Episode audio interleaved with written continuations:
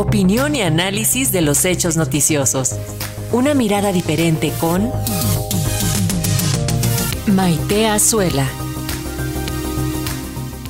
Vamos ahora con el comentario semanal de la periodista y activista pro derechos humanos, Maite Azuela, quien hoy hace un llamado contra la violencia. Adelante, Maite, muy buenos días.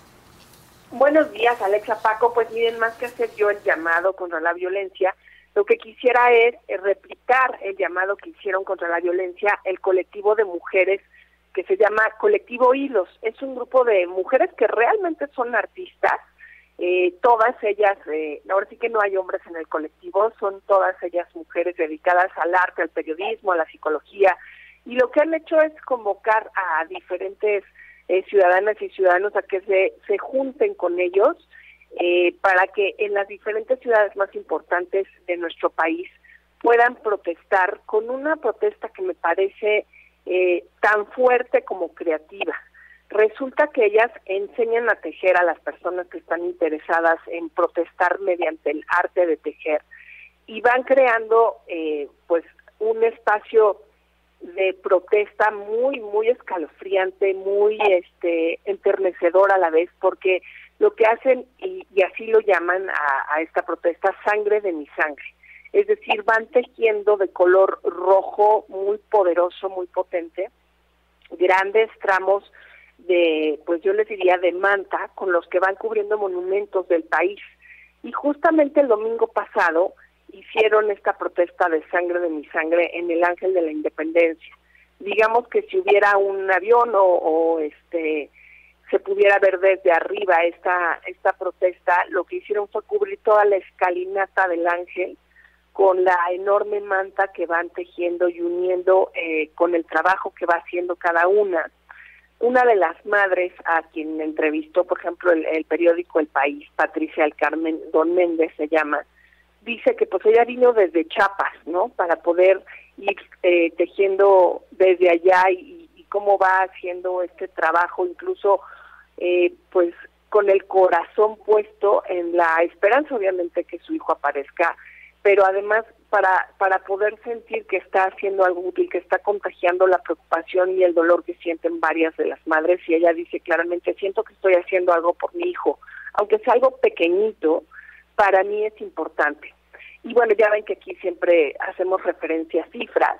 Creo que es muy impresionante porque ellos lo que intentan hacer es sumar 100 mil metros cuadrados de, este, de esta manta roja carmín para poder cubrir varios espacios eh, y varios monumentos en diferentes ciudades de la República. ¿Qué significarían estos 100 mil metros cuadrados? Pues ellos dicen un metro cuadrado por cada persona desaparecida. Ya, hemos aquí platicado de, de la desfortuna de cuántos eh, desaparecidos sumamos hasta hoy. Son 108.787 personas sin localizar. Y recordemos que además, eh, pues es esta violencia y esta sangre reflejada en esta enorme manta tejida por mujeres también puede representar a las 10 mujeres que se que se asesinan al día. Entonces, pues podríamos decir que esta finalmente es una herramienta para voltear a verlos, ¿no? Es eh, es una forma de decir, imaginen esta sangre derramada por todas las ciudades y, y cómo con el trabajo y el esfuerzo de estas mujeres que han perdido una hija o un hijo, pues está viendo reflejado. Este proyecto empezó en 2019, justamente porque iban creciendo los feminicidios de mujeres. Inició en Jalisco, en el Parque Rojo de Guadalajara, y bueno, pues van haciendo estos parches. Yo les recomiendo que quien pueda meterse a los periódicos y buscar sangre de mi sangre pueda ver y sentir en la piel y en el corazón lo que se siente ver este tejido de, de las madres que van llenando nuestras ciudades y nuestros monumentos con estas con estas mantas que surgieron de sus propias manos, de su propio dolor y que de alguna manera pues reflejan este eh, este inmenso colectivo de, personas que, hemos perdido, que porque quienes los han perdido no solo son esas madres, no, somos todas las mexicanas y los mexicanos que hoy yo, ya no los tenemos. Eh, hay una foto del país, insisto, que es de Mónica González Islas, en donde viene una de las mujeres que se acercó a participar con el colectivo y que está tejiendo sobre esta enorme manta roja. Eh, realmente creo que refleja mucho de, de cómo se verían nuestras ciudades si pudiéramos plasmar con esta sangre las pérdidas que hemos tenido.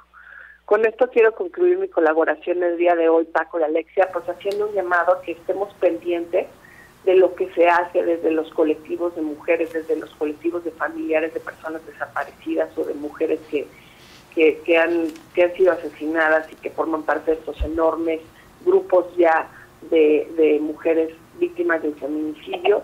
Y pues ahora sí que atentas y agradecidas a estas madres que van recorriendo la República y que se mueven desde sus diferentes entidades federativas para sacudirnos el corazón y para erizarnos la piel con su trabajo. Con esto termino mi colaboración el día de hoy, Paco y Alexis. Espero escucharnos el próximo martes. Así será, Maite. Muchas gracias por estos temas tan importantes que traes a la mesa de la redacción de Radio Educación. Un abrazo, hasta el próximo martes. Un abrazo. Nos escuchamos el próximo martes. Así es, gracias.